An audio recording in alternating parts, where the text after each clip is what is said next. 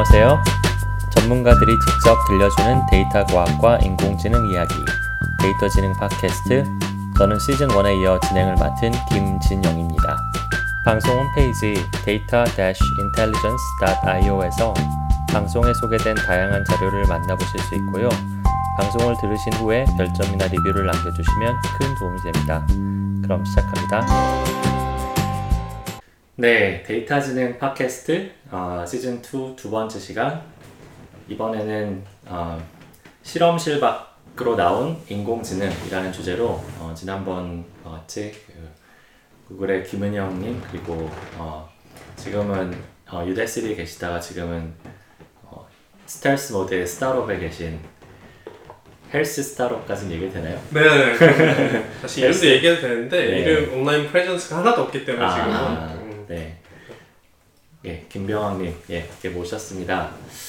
어, 사실 저희가 지난번에 그 말씀을 나눈 게 거의 1년 전의 일인데, 어, 그, 제, 제, 순전히 제 게으름 때문에 아직 그, 업로드를 못했고요. 네, 그래서 이번에 같이 그 마치고, 그 다음에 한 번에 하려고 생각하고 있고요.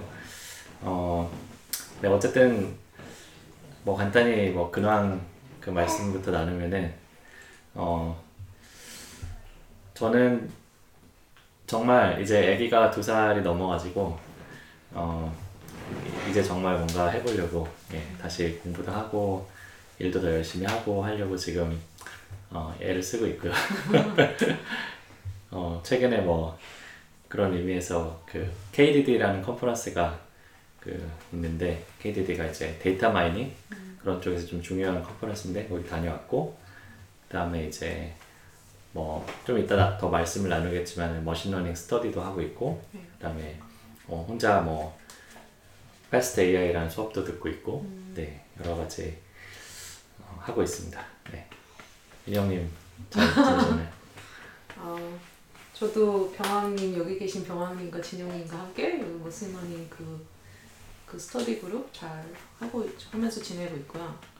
요즘은 약간 좀 새로운 거를 배워보고 싶어가지고 여기 하는 것 중에 이제 약간 20% 프로젝트 뭐 음. 구글에서 많이 아시지만은 이제 또 이렇게 지금 하는 일과 관련 없이 새로 뭔가 할 수 있는 기회가 약간 될 수 있는 좋은 프로, 그런 프로그램이 있는데 그래서 이제 뭐 현재 팀 말고 다른 팀에 이제 이랑 같이 참여하면서 이제 새로운 분야를 배워보고 있고요. 또 좋은 기회가 이제 뭐 그러니까 현재 하는 일 외에 이제 또 이렇게 새로운 일을 할 수 있는 기회가 약간 인턴 호스팅 하는 건데 음. 왜 약간 제가 관심 있는 분야 쪽으로 지금 인턴 호스팅 해가지고 약간 좀 더 리서치 쪽에 맞춰진 약간 음. 프로젝트를 하고 있어서 뭐 현재 일과 관련이 없어서 크게 음. 임팩트 뭐 망해도 큰 데미지가 없는 음, 근데 제 관심사가 있으니까 음, 뭐 음. 그거에 맞는 이제 프로젝트 만들어서 지금 3, 삼개월째 이제 3개월 정도 하는데 예, 거의 2개월 정도 하고 있어요. 그래서 음. 또 이걸 통해서 또, 또 현재 트렌드도 알 수 있고 뭐 좀 배울 수 있는 기회가 된것 같아요. 음. 그러니까 인턴 호스팅이라는 게 혹시 모르는 분도 있을 것 같아서 인턴이 와서 은영님의 일을 한다는 얘기죠. 네, 제가 이제 프로젝트를 기획하고 음. 이제 PhD 학생이나 이렇게 해서 관심 이 프로젝트 관심 있는 PhD 학생을 이제 하이어해서 같이 이제 3개월 동안 인턴으로 일하면서 음, 이제 진행을 하는 거죠. 그래서 음. 과연 이 어프로치가 음. 의미가 있는지 없는지를 이렇게 되게 네, 빠르게 시도해보고 망하면 망하고 성공하면 성공하고 음. 약간 다음에 디렉션을 주는데 되게 도움이 많이 되는 것 같아요. 음. 그래서 네, 그렇게 밥 그렇게 지내고 있습니다. 그러게요. 네. 병님은 지금 그 우선은 이렇게 소리가 나는데 이 무슨 소리인가 궁금하시는 분도 있을 것 같은데 그, 그 최근에 어, 첫 아이를 예, 낳으셔서 지금 아이와 함께 지금 방송을 예, 하고 계시고요. 음, 아이 이름이 헤듬이라고요. 네 한국어로 헤든 어, 네, 헤든. 영어로는 헤이든 헤이든. 어. 해 해가 드는 것처럼 뭐 밝게 자라라 뭐 그런 뜻이. 아, 아 헤드미는 아, 그 우리와 이웃의 삶에 해가 들게 하는 그런 음. 헤드미 예. 음. 지금 해가 진짜 해예요 예. 음. 어, 예. 어떤 분들은 이 발음 뭐 이렇게 듬이니까 음, 음. 이렇게 정확하게 써야 되지 않냐라고 얘기하시는 분들 있는데 그냥 해듬 네. 너무 예쁜 음, 것 같아요. 그러게요. 영어. 11주 됐습니다. 음. 여기 지금 음. 네, 트림 소리가 들려요. 저희 그 육아 방송이 아닌 팟캐스트 중에서 그 아이와 함께 진행하는 네. 그첫 사례가 아닐까 생각이 드는데 저도 이제 애를 이제 최근에 지금까지 계속 키우고 있기 때문에 음, 네, 10분 뭐 이해를 하고 있고요. 어, 인간적인 분석이죠. 네. 어쨌든 또 굉장히 훌륭한 아버지 상을 보여주고 계세요. 팟캐스트 하는데 또 아기를 같이 네, 나중에 굉장히 똑똑하게 크지 않을까 네, 생각이 드는데. 뭐 최근에 뭐그 병원님은 이제 같이 KDD 다녀오기도 했었는데 어 그 전에 뭐 논문도 쓰시고 또 회사도 이제 원래 Udacity에 계셨는데 거기서 이제 스타트업으로 옮기시고 뭐 간단히 좀. 네, 생각해 보면은 되게 Q2에 그러니까 되게 변화가 personal update가 되게 많았는데 어, 제가 되게 좋아하던 회사 Udacity 기본적으로 지난번 에피소드 녹음할 때 Udacity 소개 많이 했고 근데 이제 Udacity에서 같이 일하던 그 보스가 이제 새로운 이제 AI healthcare 스타트업을 이제 found 해가지고 그 4월에 이제 시작 어, 제 보스는 4월에 join을 했고 그래서 제가 이제 5월에 예, 그 회사 5월 말에 그 회사에 join을 했습니다. 그리고 이제 또 Udacity 이제 회사를 이제 약간 transition이 있는데 있었는데 이제 거의 이제 맞춰가는데 이제 완전 떠나기 전에 이제 Udacity 했던 또 마지막에 프로젝트들 해가지고 이제 arXiv에 올렸는데 또 이렇게 놀랍게 arXiv에 올리고 몇 시간 후에 막 이제 기사가 나와가지고 그 기자님이 되게 그 active하게 arXiv를 모니터 하시는 것 같아요. 나중에 알고 보니까. 전 전혀 전혀. 그러니까 원래는 이런 AI 프로젝트를 하면 회사에서 이제 PR도 하려고 계획도 하고 사실 그런 것들이 있는데 이번에는 전혀 그런 게 아니라 그냥 진짜 그냥 제가 한 거 아 음. 여긴 정리하고 그래서 음. 올리고 음, 근데 이제 그분이 그냥 진짜 random하게 써서 그래서 그런 게 또 트위터도 가고 또 그러다 보니까 또 계속 propagate 돼가지고 뭐 여러 media outlet에 계속 나가서 어 제가 한 리서치 중에 이렇게 반응이 빨리 온건 처음이다 이런 아 생각을 완전 유명인이 되셔가지고. 이렇게 같이 앉아 있어도 되나 싶어요 네, 그런 인터뷰가 그런 인상적인 음. 네, 경험도 있었고 또 KDD에서는 특별히 음, 어그 다른 이제 미 저기 미국의 다른 교수님들하고 특별히 이제 에듀케이션 ML 인데 에듀케이션 스페이스에 그런 것 좀 연구하고 하는 분들하고 워크샵 이제 작년부터 약간 준비했는데 그날 이제 KDD의 deep learning day라고 이렇게 하루 이제 deep learning theme을 가지고 이제 keynote speaker도 있고 또 관련된 vertical들 이제 딥러닝 vertical들 이제 워크샵을 오후에 하고 그런 날이 있었는데 그 중에 한 부분 프로그램에서 deep learning for education workshop 뭐 이렇게 organizing 하고 네, 그러고 왔습니다. 네 이번에 그 논문 쓰신 거는 그 비디오를 그러니까 그 lecture를 가지고 비디오를 만들어주는 뭐 그런 그런 거였죠? 예, 뭐 기본적으로 technical하게는 이제 음, 어그 우리 이제 그 lecture를 오디오 내레이션이 있으면 오디오 recording이 있으면 이런 오디오 recording을 가지고 거기서 이제 실제로 사람이 이제 가르치는 lecture 비디오를 이제 generation 해주는 그러한 이제 파이프라인이고 예 시스템이고 이제 조금 뭐 이런 프로젝트는 사실은 저, 저한테는 좀 의미가 있었던 게 뭐 사실은 이 문제가 제가 Udacity 맨 처음에 첫날 day one에 제 보스가 우리 이런 거 해보면 어때? 라고 저한테 2017년에 이제 이야기했던 음, 음. 어, 그런 문제였어요. 예, 문제 중에 하나였었어요. 근데 이제 어, 2018년 그때는 딱 2017년에 들었을 때는 아, 이거 너무 crazy하다. 어, 이거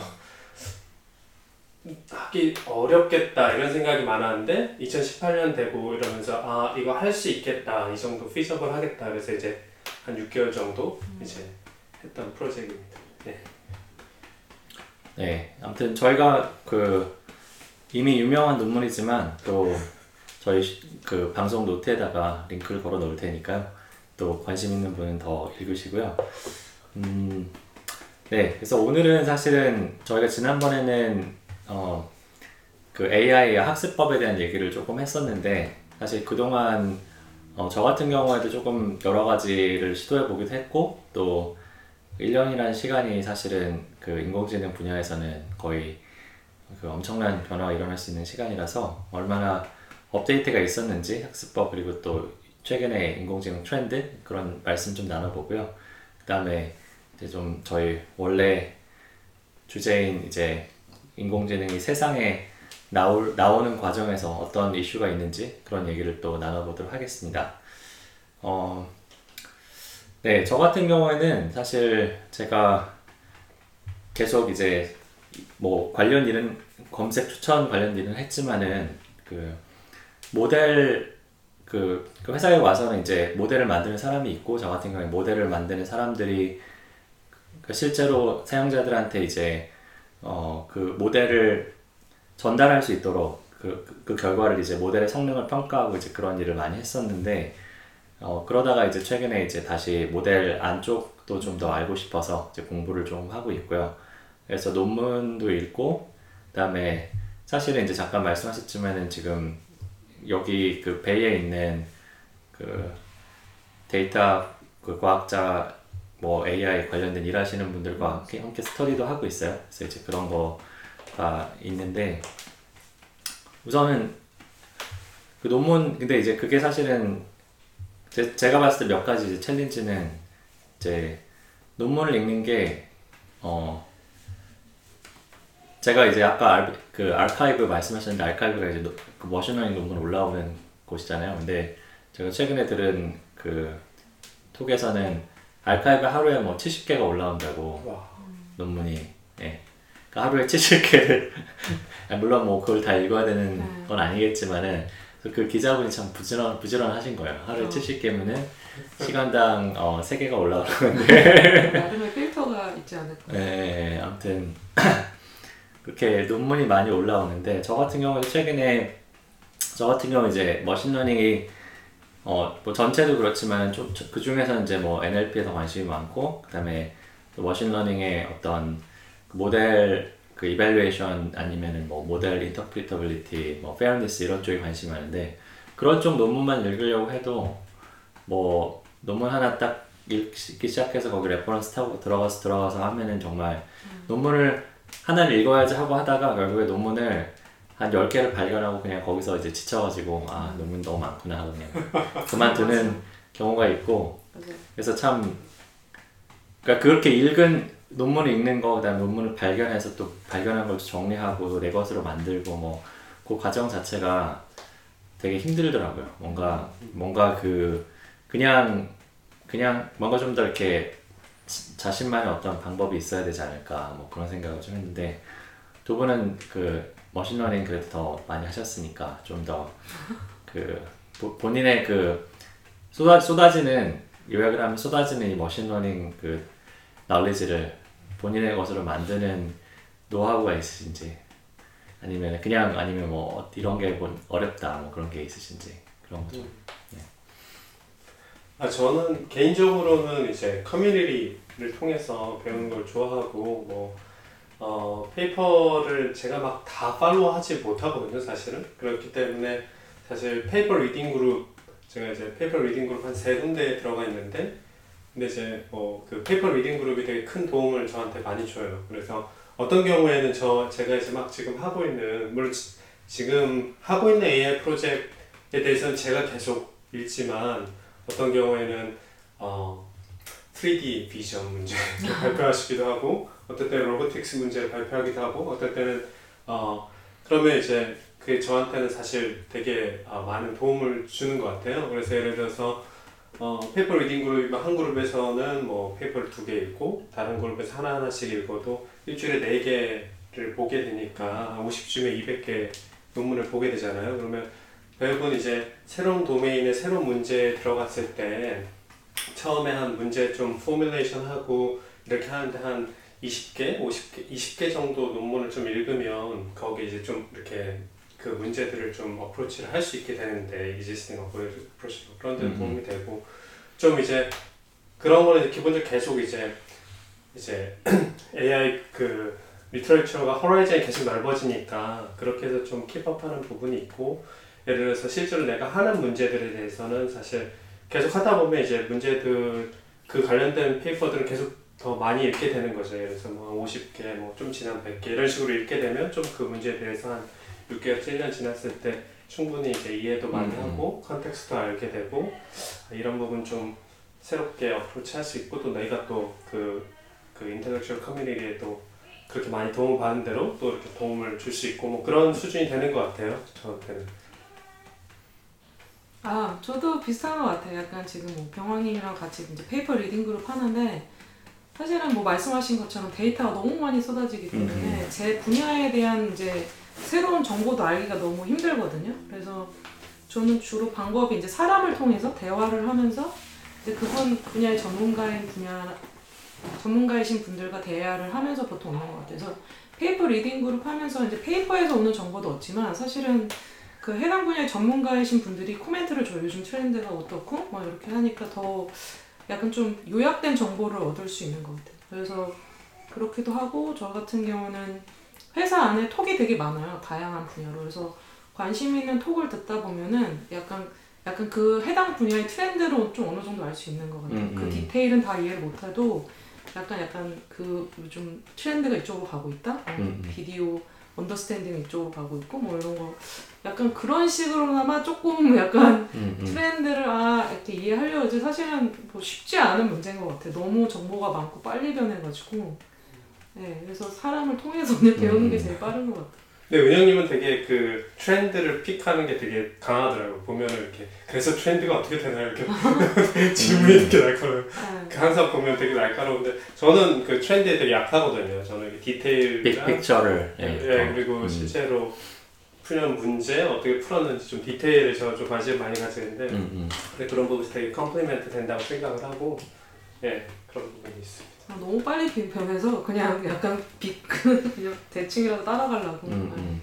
트렌드를 놓치지 않고 있으면은 그래도 뭔가 그러니까 적어도 그러니까 개별 논문을 다 읽진 못해도 그죠? 완전히 맞아. 내가 하는 어프로치가 그 밸리드한지 뭐 그런 것 정도는 그 그러니까 약간 최- 필요할 최선의 때 감은, 예. 약간 그거를 찾아볼 수 그렇죠. 있는 음, 음. 약간 아 이런 식의 이- 음, 음. 일이 있었다 뭐 음. 이런 정도인데 근데 네, 쉽지 근데 어떤 것 부분에. 있어서는 요새는 이제 paper를 consume하는 게 되게 사실 좀 많이 쉬워진 게 예전에 이제 PhD 할 때는 읽으려면 정말 내가 처음부터 abstract부터 conclusion까지 다 진짜 텍스트 base로 다 맞아요. 내가 consume을 해야 되고 그러다 보면 또 아 피곤하다 그러고 좀 쉬었다가 또. 다시 해서 하루에 이제 소화할 수 있는 논문 개수가 이제 한 이렇게 아무래도 제한적인데 요즘에는 이제 페이퍼와 함께 나오는 또 블로그들도 있고 어느 정도 되게 음, 음. popular해지는 논문들은 좀 보고 싶을 때 또 그리고 또 많은 또 만 또 많은 ML conference나 이런 데 talk도 비디오로 다 올라와 있으니까 맞아요. 빨리 이제 아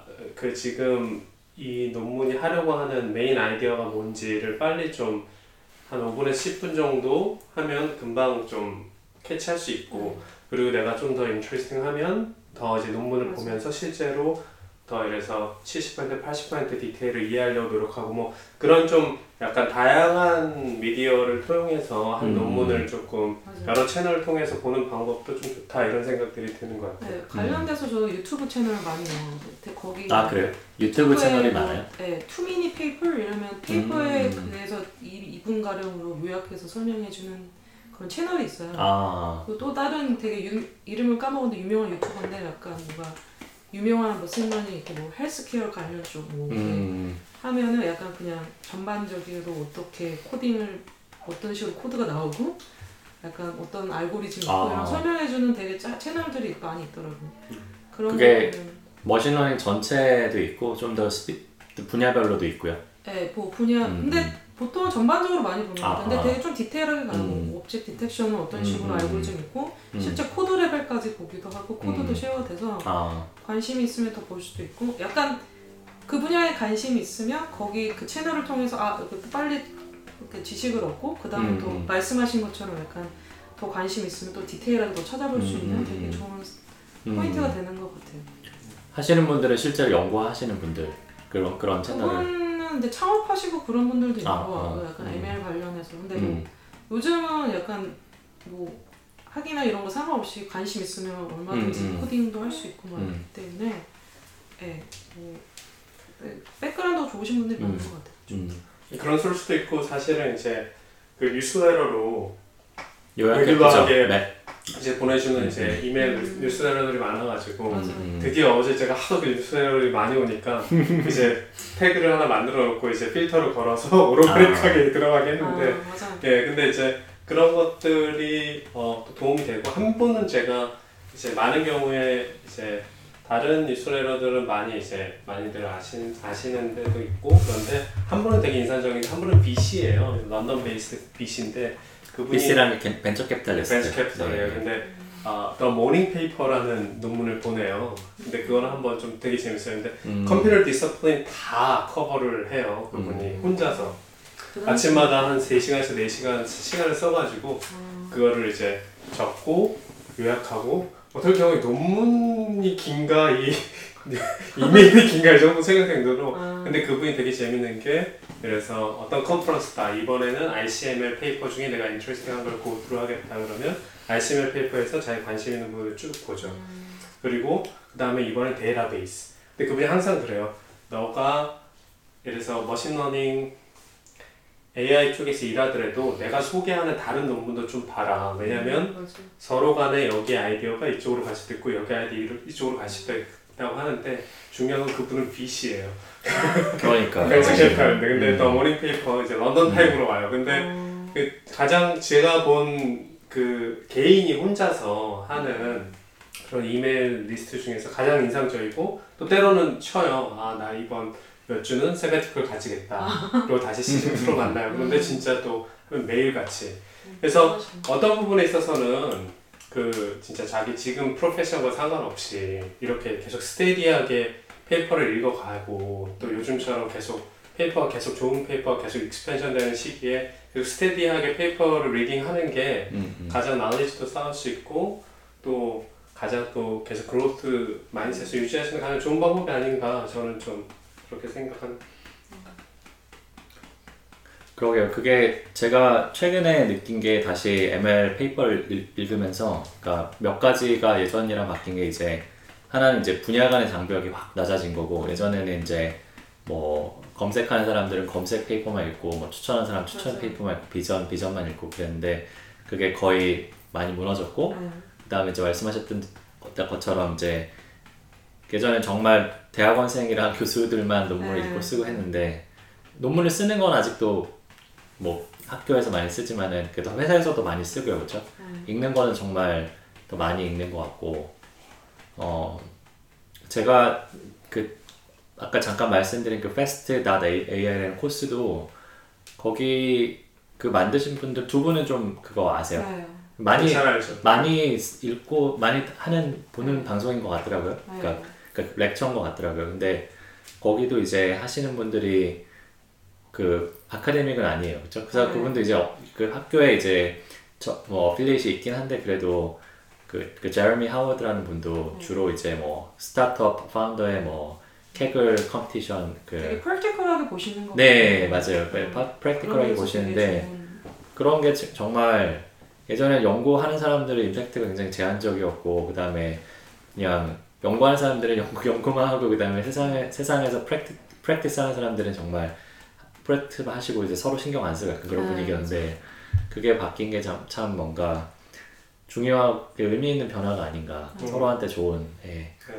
네. 제르미 그 페스타 페스타 AI 제르미 하워드는 되게 interesting한 커리어를 가지고 있는 분이에요. 개인적으로는 이제 본인이 이제 기본적으로 딥러닝에 대한 본인의 되게 strong한 perspective가 있고 네. 예를 들어서 몇 가지 자기 stance가 있어요. 그래서 어. 그 컴퓨터 power를 많이 써서 하는 게 어떤 의미가 있냐. 네. 되게 되게 criti-, 맞아요. 되게 예, critical해요. 예, 예. 그래서 뭐 그냥 작은 PC 아니면 랩탑 맥에서 돌아갈 수 있는 그런 프로그램이 아, 낫지 않냐. 맞아. 거기가 이제 사실 그런 되게 strong한 메시지도 가지고 있고 또 어, 또 되게 critical한 또 contribution 다시 NLP 한 2년 전 그 논문 네. transfer learning 하는 방식에 대해서 유니피시라고 그렇죠. 예 유니핏이고 음. 그런 것들도 사실은 좋은 interesting한 contribution 중에 하나죠. 사실은 예 그리고 뭐 Fast AI도 계속 이제 하고 있고 예 네, 저 같은 경우는 정말 어, 그, 그 제가 원래 예전에 제가 책 썼을 때 항상 그러니까 그분은 그러니까 computing power도 그렇지만 데이터도 네. 근데 데이터 hungry한 알고리즘 많잖아요. 근데 네. 그분은 이제 그 transfer learning 얘기하는 게 데이터 hungry한 거를 네. 많이 그 transfer learning으로 이제 데이터를 좀 적, 적게 쓰고 이제 모델을 만들 수 있다 이제 그런 건데 저랑 되게 제가 생각하는 저 같은 경우는 예전에 책 쓸 때 그때 빅, 빅데이터 화두였기 때문에 빅데이터를 어, 필요할 때만 쓰자 약간 그런 메시지를 담았었는데 좀. 예, 공, 공감이 가는 예, 그런 게 있는 것 같습니다. 예. 음, 네, 그래서 뭐 학습법 관련해서 좀 말씀을 나눠봤고요. 음, 인공지능 트렌드도 최근에 2010, 2018년과 19년 사이에도 많은 변화가 있었던 것 같은데 제가 일단은 어, 그러니까 뭐 제가 그쪽에 일을 하는 건 아니지만 뭐 기사로 봤을 때는 이제 원래 자율주행이 2020년까지 된다는 아, consensus가 있었는데. 그게 2000 많이 뒤로 밀려난 것 같고요. 그다음에 그냥 이제 이제 요새는 그 한번 그 양치기 소년이 돼서 그런지 정확하게 날, 날짜를 얘기하더라고요. 그리고 뭐 또 재밌는 게 이제 뭐 데이터 막 자율주행 하는 사람들끼리 그 업체들끼리 데이터 쉐어한다는 그런 몇 년 전에 상상하기도 어려운 그런 그런 게 있었는데 혹시나 뭐 혹시나 왜 그런 뭐 그런 거나 생각 들으신 게 있나요? 데이터 sharing. 그러니까 데이터 sharing도 그렇고 뭐 computer vision 쪽에서 뭐 자율주행이 아, 뭔가 갑자기 그렇게 확 뒤로 좀좀 conservative해진 게 예측이. 뭐 근데 제가 그 기본적으로 이제 어, automaker들 아마 이제 automaker 일하시는 분들이 더 되게 더 inside 음, 음. 스토리를 할 수 있겠지만 음, 제가 이제 듣고 또 어, 생각하는 부분에 있어서는 기본적으로 CEO들이 이제 되게 aggressive하게 이제 음, 음, 예, pitch를 했죠. 예. 근데 돌아가서 앉아보니 아 아니네. 근데 근데 aggressive pitch는 하고 밑에 엔지니어들은 어 주로 그러려면 이제 army of engineer가 정말 많은 숫자의 엔지니어가 아. 필요하고 그 필요한 resource가 있으니까 사실 그런 부분도 있고 두 번째는 이제 문제 자체가 좀 challenging한 부분들도 사실은 technical 음. challenge가 있는 부분도 있고 재미난 거는 사실은 근데 맨 처음에도 그랬어요. 맨 처음에 이제 웨이모나 이제 제 세바스찬 트룬이 사실은 음, 맨 처음에 이제 우리 구글 네 이제 CEO가 이제 설득을 했죠. 왜 DARPA에서 이제 세바스찬 트룬이 DARPA에서 이제 그 차를 이제 하고 우승하고 나서 계속 얘기하는 거예요. 우리 그거를 캘리포니아에서 해보자. 그때는 rule base였지만은 세바스찬은 계속 얘기를 했어요. 세바스찬은 그때 이제 junior faculty이기도 했고 어 자기는 이제 이 research 입장에서 되게 ambitious한 고려해서 했지만 자기 생각에 이게 너무 crazy한 거예요. 어떻게 거기는 DARPA 프로젝트는 desert 사막에서 하는 거고 어떻게 캘리포니아 이 트래픽이 있는 데서 어떻게 그 말이 안 된다. 계속 백앤프로스 백앤프로스 하다가 제발 와서 프로젝트 하자 와서 하다가 이제 결국에 마지막으로 그 이제 물어본 게 그러면 내가 내일 아, board에 가서 이게 왜 안 되는지 technical한 이유를 좀 얘기하도록 어, technical 진짜 안 되는 technical challenge 10개만 나한테 얘기해달라고 얘기를 한 거예요. 그러니까 다른 방, 다른 approach를 한 거죠. 그 세바스찬 그날 밤에 들어와가지고 진짜 10개 왜안 아. 되는지 생각을 계속 하는데 10개를 못 채우는 거예요. 너무 열받아가지고 세바스찬 되게 competitive인데 어, 내가 10개가 실제로 생각해보니 안 되는 거예요. 아, 본인 생각에 10개를 쓸 수 없는 거예요. 진짜로 안 되는 technical challenge를.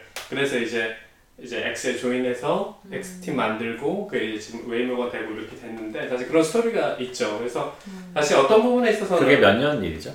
어꽤 이- 오래.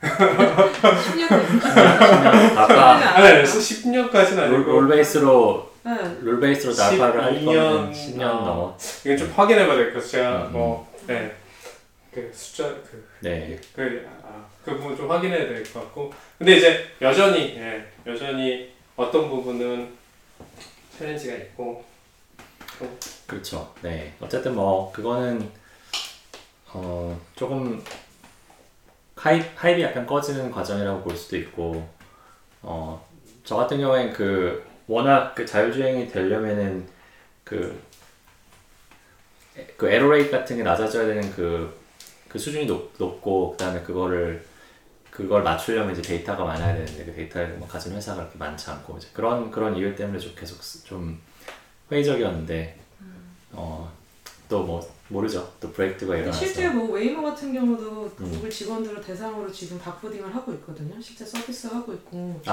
아 직원들이 그거를 가지고 출퇴근을 하고 있어요. 캘리포니아에서 네, 지금 마운틴 뷰에서. 음, 그러니까 뭐, 그러니까 그게 모든 걸 커버하진 않지만 음, 그래도 어느 정도 그게 그런 테스트를 할 수 있는 수준은 된다는 거죠. 출퇴근을 할 수 있는 수준은 되고.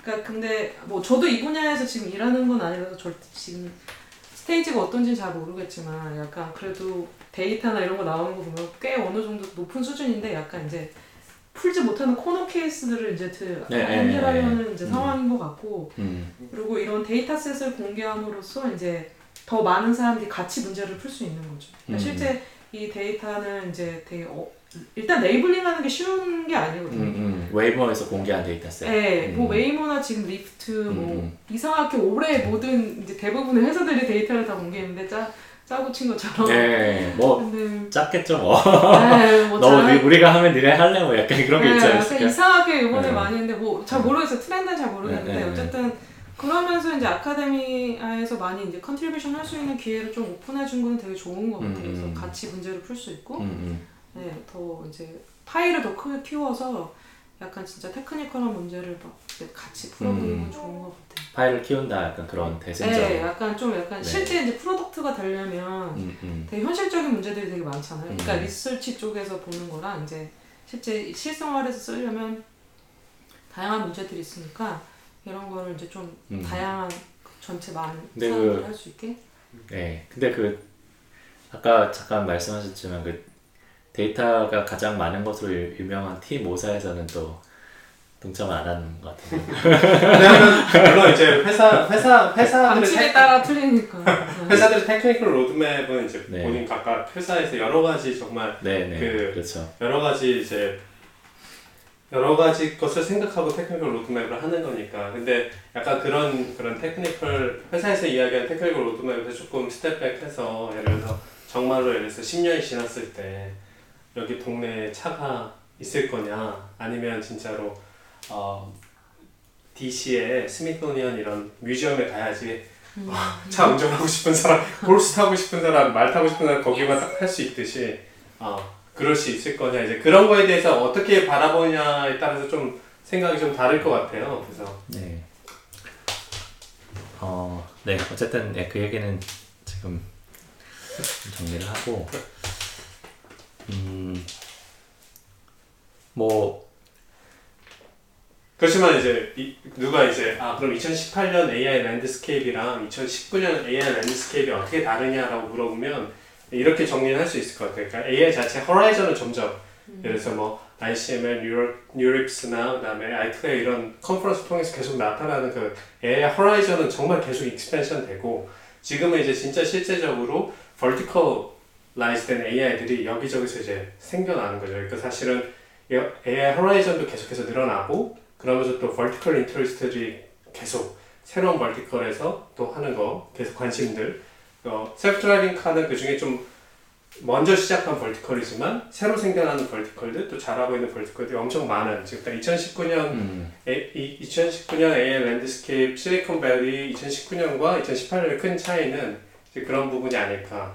그리고 그 부분을 실제로 드라이브 하는 거는 이제 아무래도 이제 industry 입장에서 그런 걸 할 때 아무래도 그 투자를 받아야지 그런 일들을 계속 할 수 있잖아요. 근데 중요한 거는 되게 투자자들이 되게 optimistic하다라는 거죠. 그런 새로운 벌티클들의 출현에 대해서 음, 이제 그래서 어, 달에 가는 게 먼저 될 것 같냐, 뭐 아니면 예를 들어서 이 벌티컬에서 이 AI가 실제로 어, 역할을 하는 게 먼저 될 것 같냐라고 하면 두 번째 경우에 대해서 배설하는 그런 투자들이 점점 많아진다. 뭐 그런 차이가 2018년과 2019년 다른 것 같아요.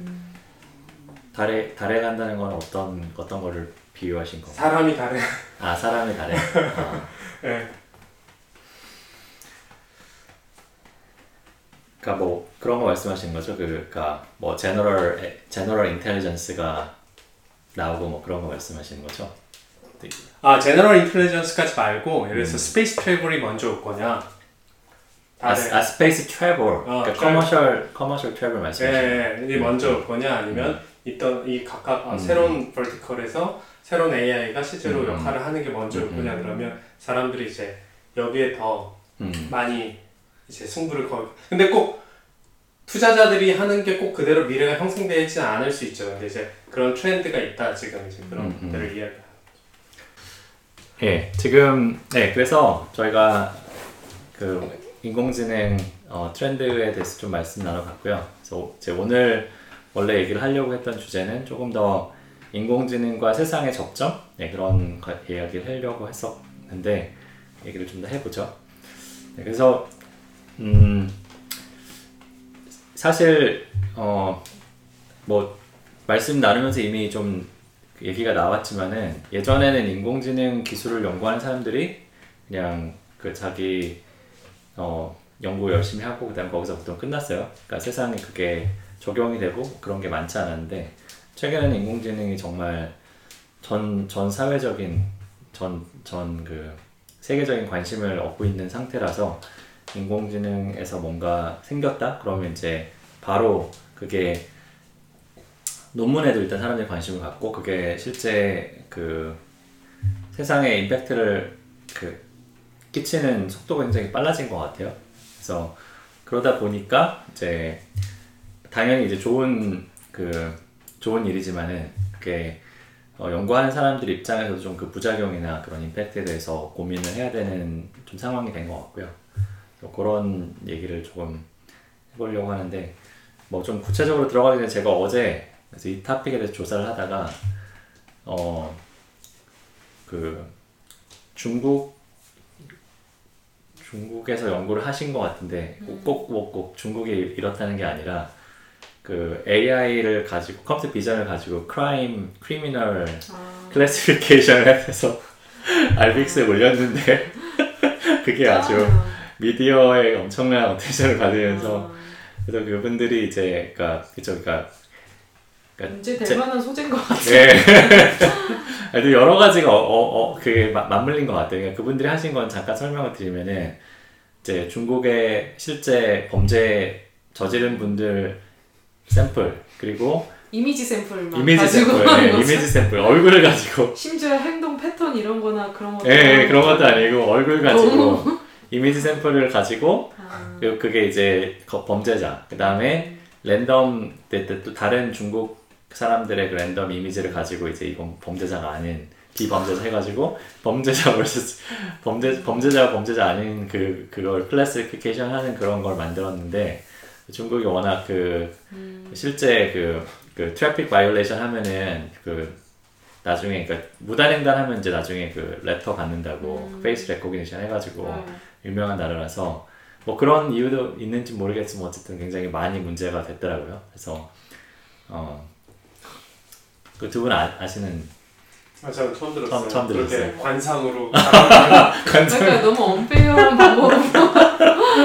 지금 아. 말을 못 잇고 있었어요. 네. 아니 근데 또 그거를 제가 또 더 재밌었던 거는 그래서 문제가 됐고 근데 본인들이 그거에 약간 그 약간 rebuttal 같이 그 나는 우리가 한 건 이래 이래서 문제가 안 된다고 또 썼어요 거기다가 그 논문에다가 그래서 더 아직 그것까지는 자세히 안 정말 읽어봤는데 fairness가 정말 중요해요.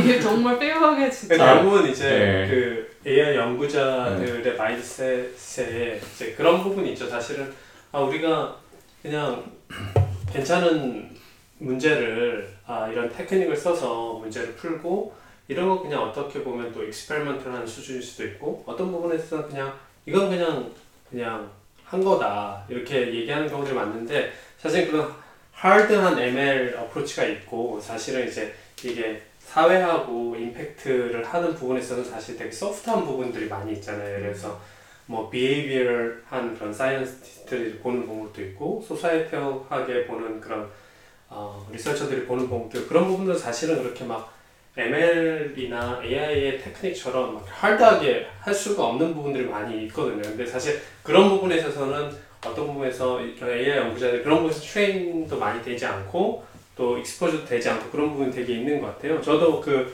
LumièreNet 그할때 미디어에서는 약간 미국의 이제 그 여러 가지 이제 미디어들이 큰 미디어들이 있어요. 전통적인 미디어, 뭐 뉴욕 타임즈라든가 이제 뭐 여러 가지 그런 큰 미디어들이 있잖아요. 그 사람들 기자들은 되게 막 노리고 있는 거예요. 도대체 딥페이크의 안 좋은 것들에 대해서 막 그냥 엄청 네거티브한 걸 딥페이크가 얼마나 안 좋고 안 좋고 안 좋고 안 좋고 계속 보고 있는 거. 그러면 계속 어떤 사람이 거기다 기름을 계속 붓는 거예요. 뭐딥 누드도 누가 뭐 만들고 뭐도 만들고 계속 기름을 붓는 거예요 거기다. 근데 음. 이제 어 사실 그런 어 그런 것들 그런 텐션을 계속 만들어내는 사실 그런 것들은 모르겠어요. 그 음, 아, 이게 기- 미디어들이 이미 약간 그런 거를 새로운 게 나오면 이걸 예. 이런 부작용 저런 예, 부작용 있지 왜냐면? 딥페이크 테크놀로지에 대해서는 사실은 정치적으로도 그렇고 내년에 있을 이제 presidential 캠페인하고 연결돼서도 그렇고 뭐 fake news도 그렇고 여러 가지 이제 사회적인 임팩트가 많다고 생각해서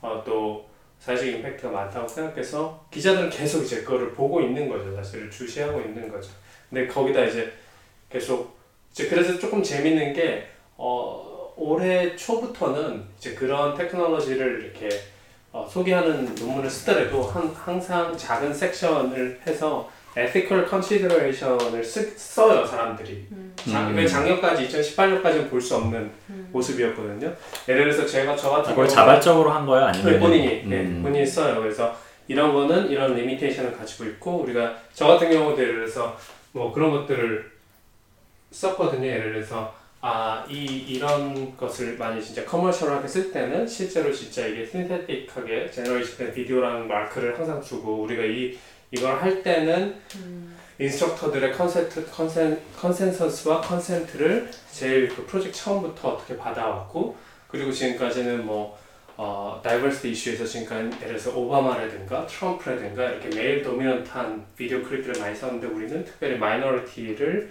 cast해서 이렇게 했다라는 것들을 되게 small step이지만 뭐 그게 사실은 테크 테크닉 입장에서는 technical한 컨텐츠 면에서 크게 중요하지 않다고 생각될 수 있었던 2018년까지는 음, 음. 그렇지만 2019년에서는 그거를 보는 시각들이 있기 때문에 음, 오히려 그 AI 연구자들이 그런 곳이 자라가는 거예요. 성장하는 거죠. 아, 음. 이런 것들 우리가 생각을 하고 이런 것들에 대해서 어, 아주 잘 address는 할 수 없지만 아주 small step이라도 이렇게 써서 음, 음. 그래서 그런 저널리스트들이 봤을 때 이거에 대해서 잘 perception 할 수 있도록 도와줘야겠다 이런 좀 그런 노력들이 좀 생기는 것 네, 같아요. 근데 이게 또 product랑 연관이 되는 게 product launch할 때도 그러니까 유저한테 되게 clear하게 설명을 해야 돼요. 만약 ML 모델 어떻게 쓰면 어떤 데이터를 사용했고 어떤 데이터가 저장이 될 거고 어떤 데이 에, 어떻게 이게 동작이 하는지 설명을 해서 유저가 이해하게끔 이 function 아니면 음. 유저가 되게 놀라는 경우도 있거든요. 어 갑자기 왜 이런 서제스천이 오는데 음, 음. 뭐 나의 프라이버시에 대한 문제, concern이 이렇게 막 생기거든요. 그래서 저희가 진짜 심각하게 생각하는 거는 정말 이 우리가 하는 일들 을 어떻게 잘 유저한테 설명할 수 있는가 그런 거 어떤 정보를 공개해줘야 되는지 어떤 데이터들이 실제 사용되는지를 되게 clear하게 설명하는 게 되게 중요해진 것 같아요. 음, 그 부분은 사실 그 GDPR 때문에도 가- 하지 않을 수 없게 되는 네, 근데 이제 좀 있죠. 실제 product 사용할 때도 이제 음. permission이나 agreement를 받는 거죠. 실제 음, 음. 이런 피처가 있는데 이런 feature에서는 이런 이런 데이터가 store되고 사용될 거다. agree 하느냐? 그러면 agree 하면 그 feature를 해주 보여주는 음, 거고 음. 아니면 아니 아닌 식으로 그래서 유저가 실제 막 아니면 상상을 하게 되거든요. 그냥 막 어 나의 모든 정보를 사용해서 나의 프라이버시는 없는. 음, 그렇게 해서 예를 들어서 뭐 너 지금 지금 또 출퇴근하는 파- 패턴들 같은 걸 인식해가지고 너 여기 갈 때 한 10분 남았어. 너 여기 가면 뭐 이렇게 트래픽 정보를 사- 보여주잖아요. 그러면 유저가 나의 모든 행동 패턴을 아는 거에 대- 대해서 되게 놀라하거든요. 되게 그거 아 나의 프라이버시는 없다고 생각해 되게 creepy하다고 얘기하는 경우가 되게 많은데 구글 맵에서 지금 네, 구글 맵에서 구글 음. 어시스턴트에서 그런 음. 서비스가 있어요. 근데 그거에 대해서 되게 많이 하더라고. 내가 어디 어저께 어디 갔고 막 이런 것들을 다 이해해서 막 notification 주는데 너무 놀랐다. 근데 그거를 어떤 데이터가 쓰고 어떤 식으로 이게 만들어지는지를 좀 명확하게 설명할 필요가 있다라고 생각하는 것 같아요. 그래서 그거에 대해 되게 투명하게 그래서 네가 정말 필요한지 안 한지 어그리 하는지 안 하는지 이거를 뭐 그거 과정이 되게 중요한 것 같아. 어떤 데이터를 음. 쓰느냐에 대한. 그러니까 그쵸. 그 예전에는 이제 좋은 결과만 네. 이제 뭐 그러니까 연구하시는 분들이나 실제 그 네. 기업에서나 좋은 결과를 성능을 뭐, 뭐 accuracy 얼만큼 올리면 이제 거기서 그냥 끝났는데 네. 지금은 논문 쓸 때도 그런 얘기가 뭔가 ethical한 얘기를 써 윤리적인 어떤 문제를 네. 얘기해줘야 되고 실제 product에서도 사용자 데이터가 어떻게 쓰이는지 네. 그 명확하게 네, 설명해줘야 정확히 되는 설명을 해줘야 된다. 음. 네. 그러니까 마치 그뭐 음. ML 코드 할 때 대부분 파이썬 쓰는데 음. 파이썬 할 때 이제 모듈을 불러오잖아요. 근데 AI ethics라는 그 모듈을 이제 불러야 되는 거죠. 음. 실제로 비가가 하는데 이제 약간 그런 에너지로 얘기할 수 있는 거죠. 음, 네. 좋습니다. 이미 뭐 얘기가 저희가 이제 오늘 얘기 나누, 나누려고 했던 게 많이 나왔는데요. 어, 어쨌든 그러니까 제가 느끼기에는 어떤 애플리케이션은 사실 그걸 그럴 걸 다룬다는 것 자체가 좀 문제인 것 같고 예를 들어 이제 크리미널 그러니까 아까 범죄자를 얼굴 가지고 뭐, 아까 뭐 농담처럼 말씀하셨지만은 얘기를 했지만은 그건 사실 정말 관상이죠 관상 그죠 관상으로 이제 이거 이 사람이 행동을 하기도 전에 이, 이 이런 음. 어, 얼굴을 봤더니 이미 음. 뭐 너무 슬프잖아요. 네, 범, 범죄 내가 네, 그거는- 표현한 건 내가 네, 선택한 게 네. 아닌데. 네 그런 것 그런 건 일단 제 생각 아예 하면 안 되는 이제 애플리케이션인 것 같고요.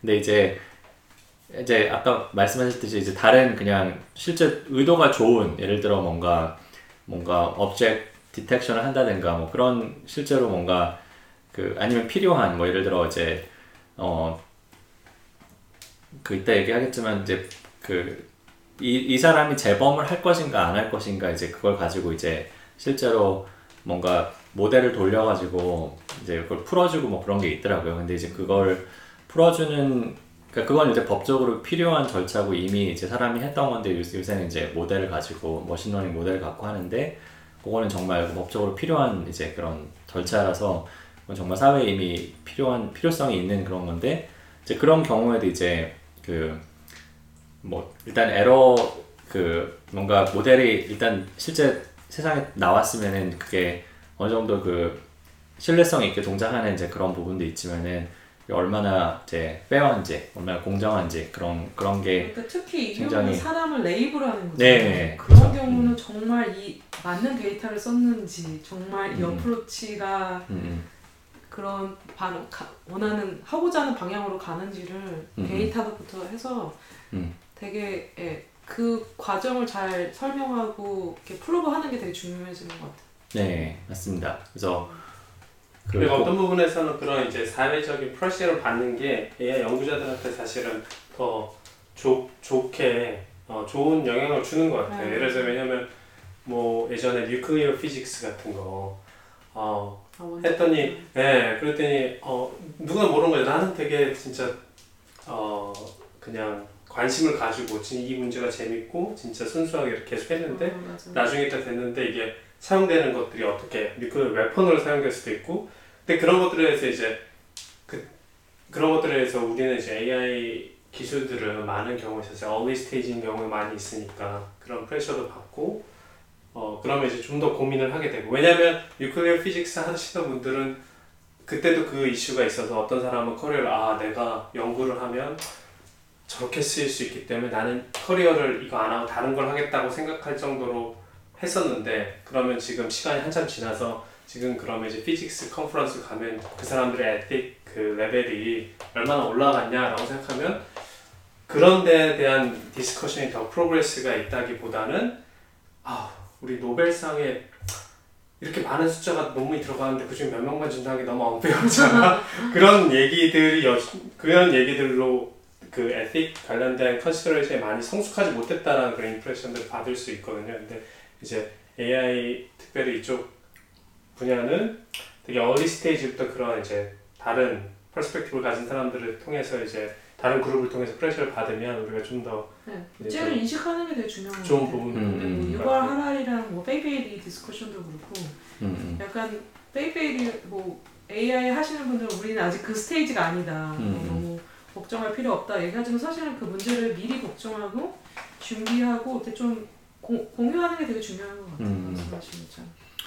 네, 그러니까 지금 당장 이렇게 그 그런 뭐 공정성이나 이제 그런 부분이 주목받는 게 네. 당장은 좀 귀찮을 수 있지만은 뭐 나중에 더 큰 부작용이나 이제 그런 거를 피하는데 네. 도움이 될 수 있다. 그러니까 제가 이제 예를 들어서 어떤 아, A라는 AI 프로젝트를 할 때 아, 우리가 여기에 좀더 fairness를 넣고 음. 우리가 어떤 unsupervised 어떤 dataset에 unsupervised 아, representation 만들 때 아, 여기 fairness를 컨디션을 우리가 좀 fairness constraint을 좀 넣고 이렇게 이렇게 하면 어떻겠냐라고 하면 제일 처음에 듣게 되는 아, 리액션이 이거거든요. 아 그럼 성능 안 좋아지잖아. 음. 그게 가장 첫 번째. 왜냐면 그게 지금까지 그렇게 train 됐고 그렇게 많이 보는 훈련이 됐고 그랬는데 지금 그래서 가장 좋은 경우는 그런 경우에도 이제 성능은 오히려 나아질 때도 있고 그러면서 이렇게 된다라고 어, fair하게 되는 fair represent 생겼다고 이렇게 얘기해 줄 수 있을 때 가장 좋죠. ideal한 케이스죠. 근데 이제 기본적으로 연구자들은 이제 되게 그 두 가지 방법이 있는 것 같아요. 그래서 되게 이런 것도 다시 다 brand new 문제들이잖아요 사실은. fairness를 어떻게 어, 있는가 아니면 fairness 아니면 또 ethical하게 어떻게 만들겠느냐. 시스템이 다 brand new 문제들이잖아요. 그러니까 사실은 그런 데 있어서는 어떤 부분에 있어서는 되게 툴을 새로 만들어야 되는 경우도 있거든요. 그러니까 지금 이- 지금 존재하는 ML 툴로는 예를 들어서 classical한 데이터, classical한 constraint에서만 이렇게 문제를 풀 수 있다면 예를 들어서 뭐 이미지처럼 그리드로 되어 있다거나 아니면 뭐 스피치나 이런 오디오처럼 시퀀스로 되어 있다 이런 것들만 문제를 풀 수 있는 툴이 있다면 그렇게 해서 이제 문제를 풀면 여전히 이제 클래시컬한 ML 프로젝트가 되는 거고 이런 brand new 문제에 있어서는 사실 툴도 개발을 해야 되고 왜냐면 이제 그렇게 되면 좀 데이터가 달라지기도 하고 또는 이제 constraint이 달라지기도 하고 그러니까 기본적으로 training objective가 달라지는 거죠. 그러니까 training objective가 달라지니까 그런 데서 새로운 툴을 하는 건 사실 어떤 부분에서 또 되게 재밌는 연구 입장에서 더 재밌는 문제이기도 하거든요. 그 전에 잘 address 되지 않았던 문제라서. 그래서 두 가지가 다 있는 툴- 툴이라면 거기서 어떤 툴 말씀하시는 거예요? 예를 들어서 어, ML 툴을 얘기하는 거죠. 예를 들어서 그러니까 뭐 시각 결과를 뭐 시각화다든가 뭐 그런 모델링 툴, 모델링 툴. 예, 모델링 알고리즘 툴, 예. 어떤. 그러니까 툴이라는 게 여러 가지 있잖아요. 그러니까 예를 들어 어, 그 모델 자체를 말씀하시는 건지 제가 궁금한 건 아니면 모델 자체를 보통 제가 툴로 알고 있는 거는 이제 모델 결과를 뭐 시각화하거나 아니면은 뭔가 뭐 평가를 모델 밖에서 뭔가 모델 모델을 만드는 과정을 좀 돕는 그런 걸 생각하는데 어, 뭐 특별히 특, 특별히 생각하시는 게 있, 있으신 건지 아니면 예, 그 모델 모델 다 얘기하는 거예요. ML 아. 툴을 예를 들어서 음. 우리가 뭐 흔히 은영님이 좋아하는 주제이기도 하지만 point cloud dataset을 어떻게 하려고 하냐? 그러면 point cloud 자체 그 dataset의 특별한 characteristic이 있잖아요. sparsity도 있고 뭐 있죠? unorganized. unordered 있고 그런 여러 가지 그 기본적으로 ordering이 없는 dataset이잖아요. 그러면 음. ordering이 없는 dataset은 그중에 classical한 어, ML 툴을 가지고 하는데 어려움이 많다는 거죠, 사실은. approach 하는데 문제를 풀기 위해서. 그러면 새롭게 이제 그런 dataset은 새롭게 하는데 근데 특별히 이런 이제 fairness라든가 ethic consideration이 들어가면 음. 그런 툴 자체들도 또 변해야 되는 거죠, 사실은. 문- 툴이라는 게 조금 더 문제를 define하고 음. formulation하고 실제로 문제 풀어가는 모든 과정들을 얘기한다면 이제 그런 부분이 다 develop이 돼야 되는 거죠, 사실은. 아, 그렇죠. 예. 그러니까 아까 성능 말씀하셨는데 그 성능도 사실은 뭐 성능이 fairness를 추가하면 떨어진다 이렇게 얘기를 하는데 그 성능 자체도 이제 제대로 사실 그 그런 얘기를 하는 사람들은 어찌 보면 성능 개념을 이해를 못 하는 거죠. 왜냐하면 만약에 fairness 없이 성능이 얼마큼 나왔다 이러면 사실 이미 의미가 없는 성능이잖아요. 그러니까 애플리케이션에 따라서 이미 fairness가 없으면 성능이 아무리 좋아도 의미가 없는 애플리케이션이 이제 거의 대부분이기 때문에 fairness를 고려해서 나온 성능이 그 일단 고려가 안 되고, 그러니까 고려 안 된 성능 자체를 논하는 게 좀 의미가 없을 수도 있고 그다음에 이제 성능 자체 성능 평가 자체도 이제 fairness를 고려해서 하는 방식으로 이제 이제 그런 이유에서 이제 바뀌어야 되는 거고 네, 그 전에 이제 네. 아무래도 hard metric에 익숙해져 있다 보면 이런 soft metric이 들어왔을 때 이걸 어떻게 evaluation 할지 그런 부분에도 조금 이 제 네. 생각과 시간이 좀 필요한 거죠, 사실은. 네, 네, 맞습니다. 저 다- 다들 좀 배워가는 단계인 것 같아요, 그렇죠? 그러니까 ML 하는 사람들도 그렇고 그 주변 주변도 그렇고 어쨌든 어 fairness 얘기를 이제 시작을 했으니까 좀 더 깊이 들어가 보면은 일단 정말 관심이 많아졌다고. 그러니까 제가 이제 뭐 fairness tutorial 같은 데 보면 항상 처음에 나오는 차트가 이제 2014년과 17년을 이제 제가 지금 최- 최근에 찾은 차트는 비교를 하면은 2017년에 fairness 논문이 10배가 됐다고. 음. 예, 2014년에 비해서 2010 그 최근에 더 많아졌을 것 같고요. 어쨌든 관심이 많아진 건 굉장히 분명한 일이고 어, 어그 은영님 같은 경우에는 실제 그 컴퓨터 비전 쪽일 하시니까 그 fairness 관련해서 일하, 일하시면서 뭔가 그 fairness를 적용하셔야 됐던 경험이나 뭐 그런 게 혹시 아, 있으신가요? 솔직히 저 제가 직접 하지는 네, 네. 않고요. 근데 음. 그냥 product 하면서 이제 그런 문제들을 많이 보는 거죠. 그러니까 데이터가 뭐 imbalance 돼 있으니까 약간 뭐 어떤 feature를 만들었는데 실제 그 만들었는데 그게 이제 원하는 그 군에서는 제대로 분석 안 해요. 뭐 예를 들어서 구글 포토에서 뭐 face grouping 같은 걸 많이 하는데 특이하게 동양인에 대해서는 잘 안 되게 되거나 뭐 이런 성능이 안 나온 게 결국은 그런 데이터가 이제 imbalance 돼 있었던 거고 그런 걸 해결하기 위해서 이제 좀 더 그쪽에 맞춰서 그러니까 그냥 어떤 특정 race나 어떤 특정 젠더가 아닌 그거를 좀 더 맞춰줄 수 있도록 이제 그거를 수정하거나 이런 과정들이 필요한 거죠. 음, 그리고 뭐, 네, 뭐 그런 과정이 필요한 것 같아요. 그래서 뭐 말씀하신 것처럼 뭐 저는 이제 최근에 들은 건데 뭐 그래 구글 트랜슬레이트 팀 하던 팀에서 들은 건데 사실은 뭐 말씀하신 것처럼 과거에 그런 문제들이 많이 있었어요. fairness에 대해서 어떤 젠더에 대한 이제 translate 할때 어떤 음, 음. 문제가 있느냐, 뭐 그런 거를 하는데 이제 과거에는 약간 이제 그냥 그 function 자체를 build하기 바빴던 것 같아요. 그러니까 일단 당장 translate 안 되는데 fairness를 고민하기에는 아직 early stage였는데 이제 사람들이 정말 계속 문제가 그게 나오니까 이제 어느 정도 이제 여유를 갖고 이제 다양하게 보는 음, 음. 그런 stage에 온 것 같아요. 약간 네. 어느 정도 안정적인 피처가 나오고 나서 이제 보는 거죠. 그, 예, 그, 두 가지 말씀해 주셨는데, 구글 포토는, 그러니까 동양인에 대해서, 동양인을 face 인식을 못 한다는 얘기인가요? 아니면 그러니까 grouping이라는 face 게, grouping을 할 때 그러니까 피드백 그룹- 받은 게 그러니까 face grouping이라는 게 뭔가요? 어 만약에 진영님 사진이 있으면 음. 여러 각도에서 이제 다양한 사진에 진영님 얼굴이 들어있잖아요.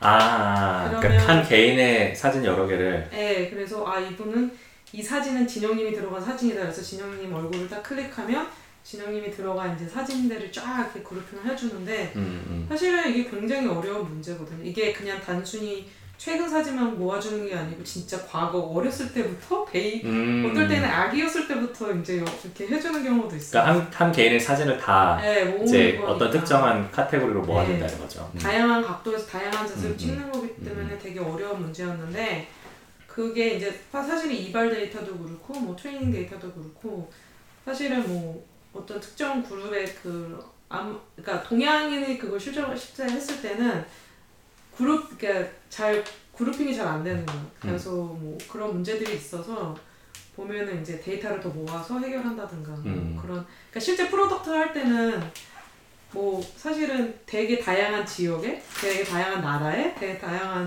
race를 상대로 이걸 product launch를 해야 되기 때문에 생각하지 못하는 문제들이 생긴 나오는 것 음. 같아요. 그래서 뭐 그런 문제를 해결하기 위해서는 되게 그러니까 이렇게 각 네. 저, 적어도 그, 그거를 그, 인지하신 거잖아요, 그래도. 그러니까 적어도 뭐, 팀에서 인지를 그, 네, 하는 그룹. 그룹의 어떤 그, 네. 그러니까 face grouping 했을 때 이게 race별로 네. 좀 다르, 다르다. 네. 그걸 하는 것 자체가 예전에 원래 그런 생각 안 하고 그냥 맞아요. overall 뭐 accuracy 이렇게 봤을 텐데 맞아요. 그렇게 awareness 있으셨다는 하셨 네, 네, 네, 그게 그러니까, 좀 그러니까 그게 자연스럽게 음. product 만들면서 그게 어웨어 되는 거예요. 아, 예, 예. 피드백이 오니까. 아, 피드백이 오니까. 네, 아, 왜냐면 그 구글 트랜슬레이트 같은 경우 사실은 유저가 피드백을 준 거예요. 그러니까 음, Turkish를 맞아, 맞아. 네, translate. 영어로 했는데 약간 그러니까 네, Turkish는 성- 성이 없죠, 그렇죠? 네, 남녀 성이 없죠. 아마 음. translate 했는데 그 음. 성이 나타날 때는 음. bias가 일어나는 거 유저가 알고 사실 피드백을 준 거거든요. 음, 그러니까 사실은 그게 뭐 당장 피처를 만든 사람은 모를 수도 있을 것 같아요. 음. 근데 이제 이제 피드백을 받고 계속 이제 임프루브 시키는 거죠. 그거에 그러니까- 대해서 좀 더 이제 고민을 하게 되고.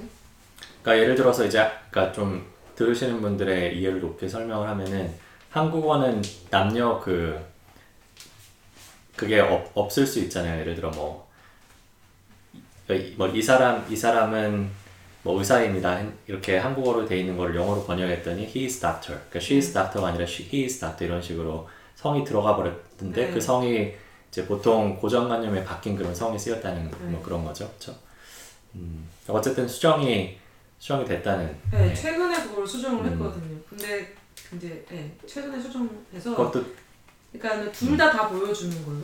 아 왜냐면 이게 정확하게 context가 없기 때문에 얘가 그인지 그녀인지를 모르기 때문에 두 개를 다 보여주고 user가 이제 선택하 원하는 방향으로 선택해서 쓸 수 있도록 음, 이제 방향 되게 많이 고민을 한 것 같아요. 그러니까 뭐 음, UX적인 면에서도 어떻게 이걸 전달할 건지. 음.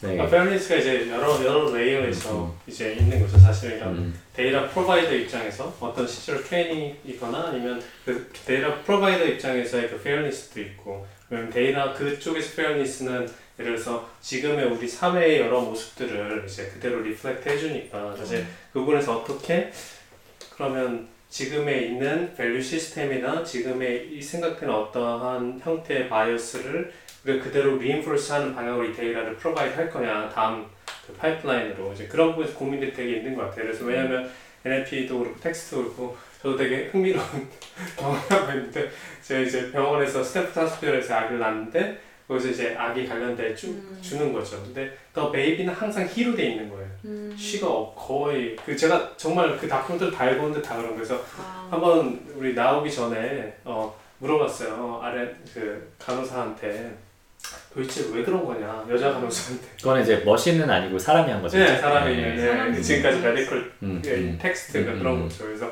아 근데 자기 배울 때도 그렇고 자기 항상 불편했는데 음. 아 이걸 묻는 남자가 있네 있잖아요.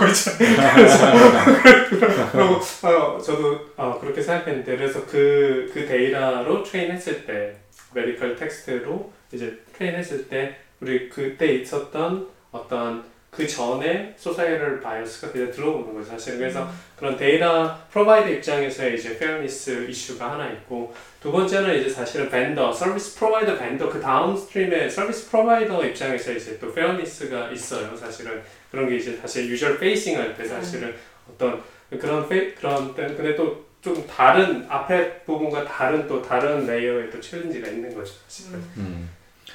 네, 그래서 보면은 이 그러니까 최근 논문의 이제 상당 부분이 이 페이스 fairness를 정확히 정의하고 이제 일단 뭔가 이, 이해를 하려는 거죠. 뭔가 풀기 앞- 문제를 풀기 앞서서 어떤 어떤 이게 정확히 뭐 어떤 의미인가. 그래서 이제 보통은 어 이제 병원님 말씀하셨듯이 데이터를 모으는 단계 그리고 이제 모델을 만드는 단계 그리고 모델을 평가하는 단계 이제 그런 각 단계에서 다 이제 문- 문제가 생길 수 있는 맞아요. 여지가 있고 해결하는 방법도 이제 데이터 자체를 처음에 이제 뭐 뭐그더그 대표성이 있는 데이터를 쓴다든가 음. 그다음에 이제 뭐 모델 만드는 단계에서 이제 fairness constraint를 넣어서 이제 fairness fair한 결과가 나오도록 이제 하는 방- 음. 단계가 있고 다 만든 다음에 이제 결과 결과에서 이제 그 fairness를 constraint 주는 방법이 있고 네.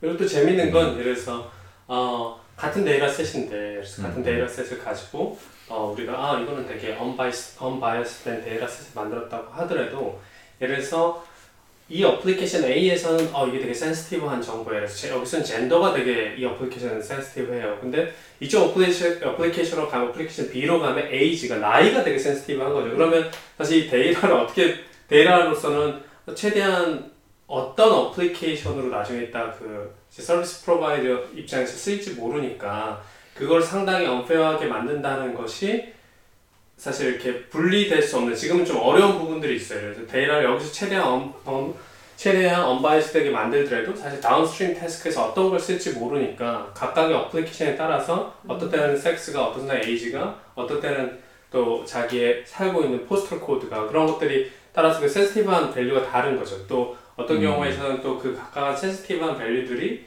센시티브한 그 어트리뷰들이 코릴레이션이 있는 경우들도 있죠. 그냥 싱, 하나 single attribute에 대해서 fair한지 안 fair한지는 사실 조금 technically 쉬운 문제인데 그래서 여러 가지 attribute이 correlation이 있을 때 그걸 어떻게 그 correlation들을 untangle 해가지고 어 거기에 하게 그러니까 조금 이제 좀 더 그런 부분은 사실은 아까 제가 얘기했듯이 좀 더 tool이 많이 개발이 되고 어, 좀 해야 되는 부분들이 있는 것 같아요. 그렇지만 재미있는 해요. 야, 재밌는 문제도 되게 고민해야 되는 문제인데 사실 fairness라는 게 저마다 느끼는 게 다 다르잖아요. 음, 어, 그러니까 물론 이제 학계에서는 이걸 어떻게 수치화하려고 하지만 사실 그 수치화한 number가 진짜 모든 사람이 느꼈을 때 이게 fair하다고 느끼는 건 또 아닐 수도 있으니까 굉장히 좀 어려운 문제인 것 같아요.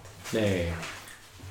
아, 그, 근데, 그래서 이제 사실은 그 fairness 문제가 말씀하셨듯이 여러 그 단계에서 생길 수 있기 때문에 사실 어, 어찌 보면은 가장, 그러니까 만약에 정말 정말 fairness가 중요한 application이다 그러면은 모든 단계를 다 통제를 해야 되는 것 같거든요. 그러니까 데이터 수집부터 뭐 모델 그다음에 평가까지 근데 병학님 말씀 들어보면은 헬스케어 쪽에서는 데이터 provider가 따로 있어서 거기서 이제 데이터를 받아서 이제 일을 하는 경우가 있는 것 같네요.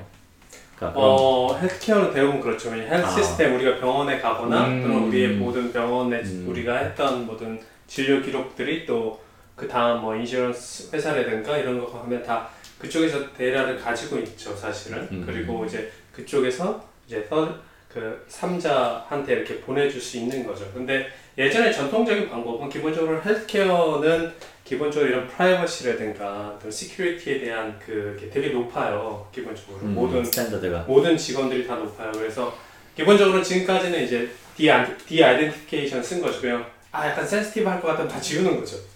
다 지우고 뭔지 모르겠지만 이건 아닌 것 같아 그러면 그냥 다 지워버리고 다 지우고 이제 주고 아, 아, 주기 전에 예, 데이터를 아주 예 그래서 아예 음. 지워버리는 거죠. 사실은 그런 그런 것들 이제 그런 것딱 지금까지 전통적인 한 어프로치였죠. 이제 한 어프로치였고 근데 이제 최근에 연구 보면은 지우는 게 답이 아니다.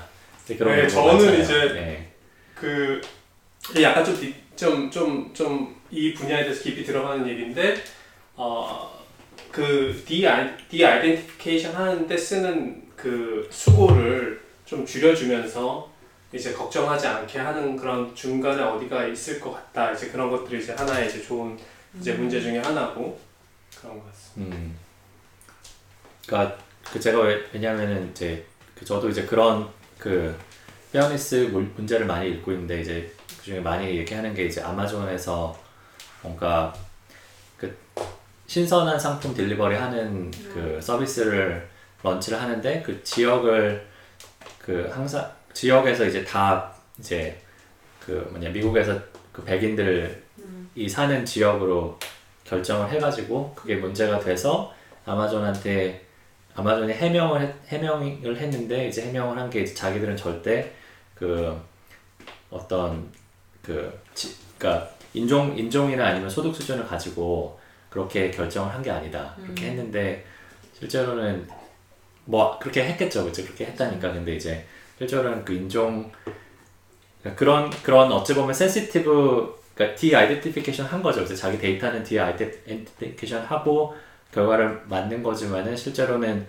그 센시티브 어트리뷰트랑 이제 아까 말씀하셨듯이 그 correlate 되는 어떤 다른 attribute가 있었기 때문에 결국 알고리즘에서 뭔가 그 뭐 본인의 여러 가지 이제 뭐 비즈니스 그 매출액을 최대화하는 방식으로 결정을 했더니 그런 대표성이 없는 그런 정말 와이 그 중산층의 어떤 거주 지역으로만 결정을 했다. 그래서 결과도 그쵸 결과를 그러니까, 그러니까 과, 과정에서 뭔가 내가 최대한 뭐 그걸 안 쓰고 하면 될 것 같지만 결과도 봐- 보지 않으면 이런 그것도 뭐 사실 어떤 사람들은 내가 이런 이런 이런 걸 안 쓰면 그게 페어하다. 그 거기서 그냥 만족하는 사람도 있을 수 있고 어떤 사람은 결과가 페어하지 않으면 네.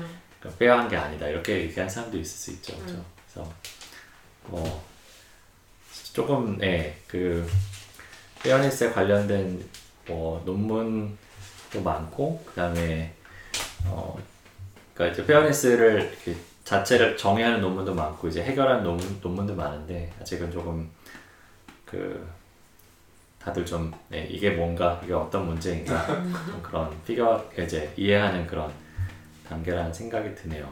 네. 그래서 좀관그 저희도 그 이제 이제 오늘 NeurIPS의 이제 Fair Machine Learning for Healthcare 음. 이제 논문을 이제 아직 한 일주 남았는데요. 그 워크샵 워크샵 네, 워크샵. 네. 네. 근데 음.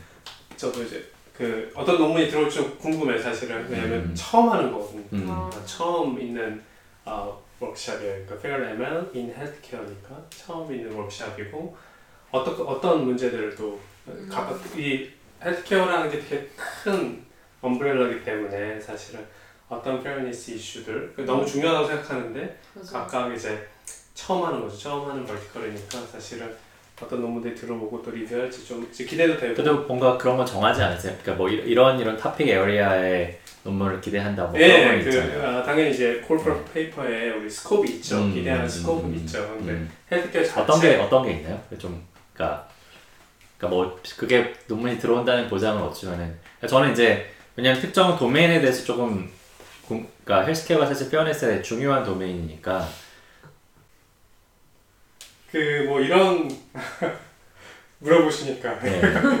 그냥 궁금해 하실 것 같아요. 예. 제 생각에는 네. 예, 기본적으로 아까 제가 얘기했던 어떤 이런 정말 벤치마크 하시는 dataset, 음. dataset이 어떤 게 있느냐, 이제 fair한 ML을 위한 benchmark dataset은 어떤 게 있을 수 있겠느냐, 이제 지금까지는 이제 있는 dataset을 가지고 이제 많이 사용했으니까 그것이 가장 기본적인 문제고, 그리고 또 조금 더 나가서 이제 지금 있는 데이터라든가 지금 있는 모델이라든가 아니면 지금 우리가 사, 미국 같은 경우는 살고 있- 사용하는 health system 안에 있는 bias는 도대체 뭐냐 이제 bias를 진짜로 실제로 characterization 하는 것도 중요한 거죠 사실은 그런 것들 그런 실제적인 문제들 그러니까 사회 사회에 네. 그렇죠. 네. 모델링 하기 앞서서 음. 네 그래서 그렇고 어, 그런 부분들 있고 그 다음에 실제적으로 또 이제 많은 그 medical research들을 보면 어떻게 보면 되게 majority ethnic group을 을 base로 해서 clinical study들이 많이 되어 있는데 예를 들어서 정말 minority 어떤 사람들이 진짜 minority ethnic group으로 health system 병원에 왔을 때는 이 사람한테 진짜 어떤 side effect가 있을지 없을지 모르는 거죠 사실은. 왜냐면 연구가 잘 되어 있지 않으니까 그쪽 그룹은. 그리고 적으니까. 그런 부분 그런 부분도 있고 실제로 그리고 또 우리 public policy 건강과 헬스와 관련된 public health policy도 있잖아요. 그래서 사실 그런 부분들에 대해서도 어떻게 어떤 policy를 했을 때 어떤 이제 좀 이- 지나서 어떤 이제 time effect가 어떻게 있는지 그런 부분들도 있죠. 아, 그리고 또 좀더 실, 실제 좀 모델링 관련된 그런 것도 있나요? 예, 그리고 실제 음. modeling에 관련된 건 음. 예를 들어서 뭐 clinical한 decision making 할 때 음. 어떻게 fair하게 할 거냐 음. 그리고 이제 전반적으로 정말 뭐 그 machine learning을 할 때 적용할 때 어떤 metric이 정말 fair한 metric이냐. 지금까지는 예를 들어서 뭐 흔히들 뭐 equal opportunity라든가 아니면 뭐 뭐어 그 그, 어, demographic, demographic 음. 이런 이제 group equality에 대해 음. 생각을 많이 했는데 정말 헬스케어 있을 때는 어떤 metric이 더 좋느냐. 뭐 그런 그런 다, 지- 다 brand new 문제들이죠 네, 사실은. 네. brand new 문제들이고 어, 처음에 할 때는 뭐 얼마나 많은 숫자가 들어올지 모르겠지만 뭐 음. 올해 말 다음에 이렇게 하면 점점 더 음. 어, 워낙 성숙한 요즘 관심이 문제들이 들어올 것 같아요. 네, 되게 네. 좋은 네, 한 5년 하면 많이 좋아지지 않을까 네, 일단 실제 뭐 구글에서도 엄청나게 돈 투자해서 지금 헬스 쪽을 보고 있기 때문에 음, 음. 굉장히 재미있는 탑 discussion이 있을 것 같아요. 아예 그 conference도 생겼잖아요. FAT, FAT, 어, Fairness, Account-, Accountability, Transparency인가요? 그게 음, 네 그렇죠 네. 모든 그 AI 하는 회사에서 다 자기네 어- 얼만큼 responsible하게 한다 뭐 그런 그 다 만들었다고 되게 되게 중요한 것 같아요. 열심히 예. 음, 네 그렇습니다. 그 어, 자, 네 지금 그래서 페어니스 쪽은 사실 요건 나중에 좀 더 깊이 다뤄봐야겠지만은 네, 일단은 어, 굉장히 많은 관심을 받고 있고 그다음에 어, 또, 또 조만간에 계속 그러니까 이게 좋은 이- 뭐 관심을 받는다고 뭐 바로 문제 해결은 안 되겠지만은 또 더 큰 문제가 생기거나 하는 거를 좀, 좀 줄일 수 있지 않을까 뭐 생각이 들고요. 어, 워낙 이제 어떤 그 domain별로 다르겠지만 어떤 domain이 너무 오랫동안 어, tech가 들어가지 않거나 너무 이 domain이 screwed 됐다고 생각하면은 그런 부분에 있어서는 이제 막 이제 이런 것들이 들어오면서 도움이 되기도 하고 또 어떤 domain은 예를 들어서 어, 우리 fair한 걸 한다고 해도 이제 그 원래 있었던 domain expert들이 또 resistance가 되게 강할 수도 있거든요. 아 뭐 우리 게 더 좋아 이렇게 할 수도 있고 그래서 사실은 되게 각 domain별로 approach들이 좀 다른 approach들이 좀 있어야 되는 경우들이 많이 있는 것 같아요. 제 경험으로는. 음. 네, 그런 것 같아요. 이게 다 그, 그러니까 그래 그런 의미에서 general한 테크닉을 만드는 게 좀 위험한 분야가 아닌가. 예를 들어 뭐 사실 요새 또 다른 ML 연구 분야 중에 하나가 이제 다 automation 하는 그런 네. 그런 분야인데 그런 경우에 사실 automation이 가능하다는 거는 데이터부터 해가지고 모든 걸 다 domain에 관계없이 그냥 share할 수 있다 약간 그런 그런 의미가 있는데 그런 경우에 좀 더 주의해야 되지 않을까 이런 네. 이런 이제 그래서 그 전에 이제 education space에서 일할 때는 네. 음. 항상 이제 그 talk을 마치면 항상 받는 질문이 아 그러면 너가 하는 그런 모델을 사용해서 학생들을 categorize 하는 게 아니냐 그런 그런 류의 질문 항상 있거든요. 그래서 음, 학생들 performance prediction 같은 거 하셨잖아요. 네 그런 거할 네. 때도 항상 그러면 이 학생은 이제 학생을 labeling하는 거지 이 학생. 기술해야 되는 문제는 네 그렇게 이제 근데. 그렇게 perceive 할 수 있거든요. 음. 왜냐하면 그분들의 경험에 있어서는 이제 어떤 작은 클래스룸 음. 몇십 명 안 되는 클래스룸에서 이런 걸 사용하면 그렇게 될 수 있는 확률이 있지 않느냐 이제 그러니까 그 문제 그 지금까지 교육 연구하시고 이런 분들에 있어서는 충분히 할 수 있는 컨선이라고 생각하고 근데 이제 약간 좀 시, 실제로 문제가 다른 문제 또 다른 셋업에서는 이런 문제가 좀 이런 solution의 의미가 있고 사실 그런 부분이 잘 어, 이야기가 되어야 되는 음, 음. 그럴 때 아 이 모델은 아 그렇게 학생들을 categorize 하기 위해서 만든 모델이 아니고 음, 이런 문제 setup에서 도움이 되는 모델입니다라고 하면 이제 안심하고 떠나시죠. 음. 이게 다 교육이든 healthcare든 ML, machine learning을 안 쓰던 분야에서 쓰려니까 네. 이런 게 생긴 것 같고요. 사람이랑 관련해서 다 문제 음. 좀더 센스티브한 것 같아요. 얼굴 인식부터 해서 음, 뭐 음. 일단 무슨 사람에 관련된 거 네. 이런 그리고 이제 헬스케어는 또 이런 문제들을 뭐 그 연구자 AI 연구자들이 되게 많이 생각을 많이 해야 되는 이유가 헬스케어에 계신 분들이 약간 이쪽 세계를 마치 마술사가 와서 우리 지금까지 10년, 15년의 문제를 다 풀어줄 것 같다라는 그런 업티미즘을 가지고 있어요.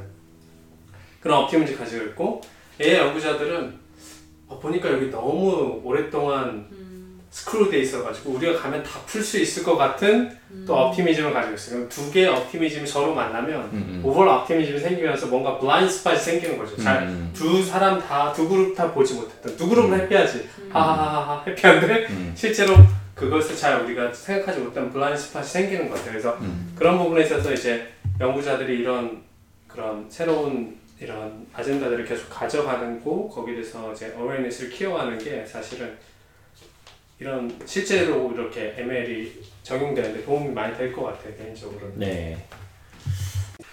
그 페어네스에 대해서 좀 말씀 나눠봤고요. 그다음에 또 이제 그 페어네스랑 관련된 문제가 사실 여러 가지가 있어요. 이제 뭐 그러면 이제 fairness fair한지 안 한지를 알, 알기 위해서는 모델 자체를 이제 그 모델 모델의 결과를 이제 설, 설명할 수 있고 이제 그런 이제 interpretability라고 하는 이제 또 그런 문제가 있는데 어 사실은 모델을 설명할 수 있는지는 모델 성능 개선할 때도 굉장히 중요한 이제 역할을 하죠. 설명할 수 없으면 사실 이게 모델이 잘못했을 때 왜 잘못했는지 알기 어려우니까. 근데 이제 최근에 이제 fairness 그리고 또 뭐 사용자 그 데이터에 대한 뭐 프라이버시 이제 그런 어 문제 문제에서도 설명 가능한지가 굉장히 중요한 이슈인 것 같고요.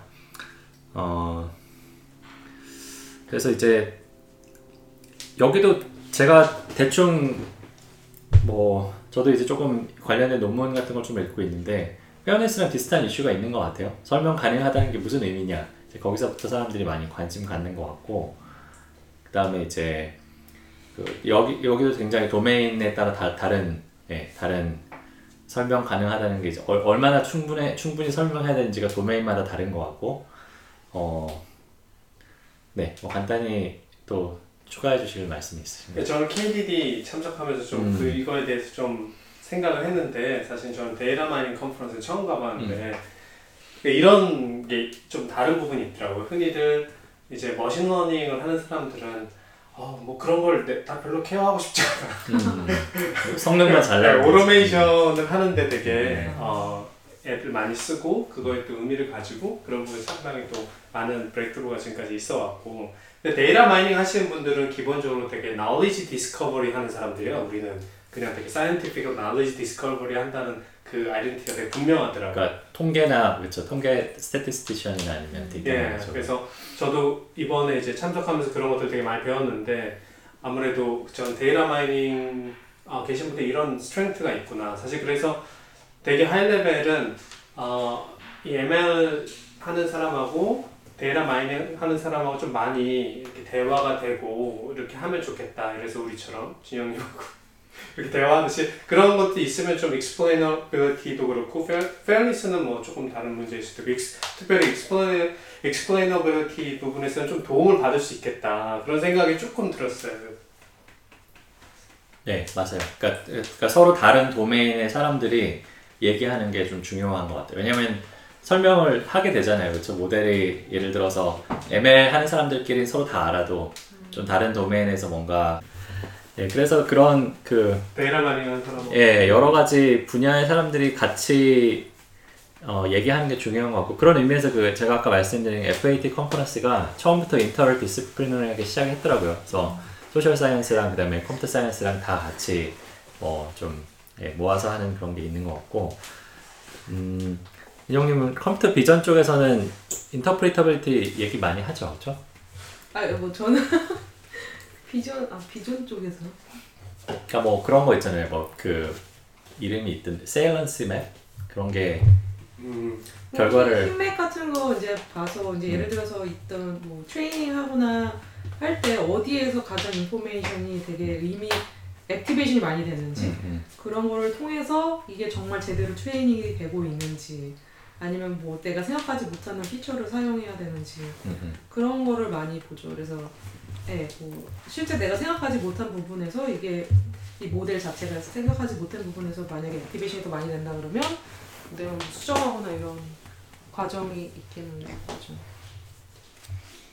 근데 그 어떤 사람들은 그 saliency map이 모델을 설명하는데 충분하지 않다고 그냥 하나의 방법인 것 같아요. 네. 하나의 그냥 그러니까 정말 블랙박스 같은 모델인데 그 중에 하나의 방법으로 정말 어디 부분에서 제일 웨이시나 웨이시나 아니면 activation 많이 되는지 보는 하나의 방법이니까. 네 interpretability에 대해서 잠깐 얘기 나눠봤고요. 예. 그다음에 뭐 사실 이 외에도 뭐 이제 사용자 데이터에 대한 프라이버시나 잠깐 아까 말씀 나눴지만 그리고 이제 그 모델을 이, 이 사실 공격을 받는 경우가 있잖아요. 모델을 뭐 뭔가 이제 뭐 self-driving car가 이제 막 보통 예제로 많이 나오는데 어떤 뭔가 다른 뭐 사고를 유발하려고 뭔가 그런 그 일부러 노력을 한다든가 뭐 그런 그런 이제 뭐 동영상 같은 것도 있어요. self-driving car를 이렇게 하면 안 되지 않냐 뭐 이런 식으로 해가지고 이제 그런 식으로 뭔가 그런 적대적인 어떤 그 어떤 세력에 대해서 뭔가 방어하는 security 이제 그런 것도 조금 세상에 뭔가 인공지능이 실제 사, 사용되는 데 있어서 좀 중요한 부분 같은데 네, 뭐 이런 얘기는 나중에 좀 더 다 다뤄보기로 하고요. 네, 오늘 그냥 전문가를 불러서 네 맞습니다. 같아요. 네, 음. 저기 많이 고민은 안 해봐서 각 분야를. 네. 어, 네, 네, 네, 클로징으로 한 말씀씩 듣고 그다음 마무리하도록 하죠. 예, 일단 병원님부터. 네.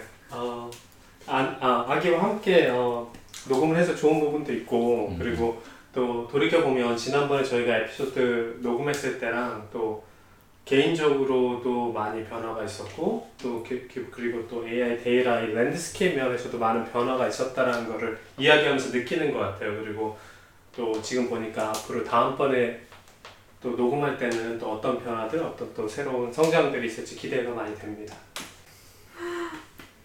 그리고 저도 비슷한 얘기인 것 같아서 저는 이렇게 다른 분야에서 다른 용도로 이렇게 다양한 방법으로 지금 AI를 적용하시는 거잖아요. 그런 분들의 이제 얘기를 듣는 게 되게 재밌는 것 같아요. 생각하지 못했던 문제들도 되게 많고 사실은 뭐 저도 제 일만 하다 보면 사실 뭐 다양한 걸 고려할 그게 없거든요. 근데 뭐 이렇게 얘기 들을 수 있는 기회가 있어서 되게 좋긴 하네요. 네. 네.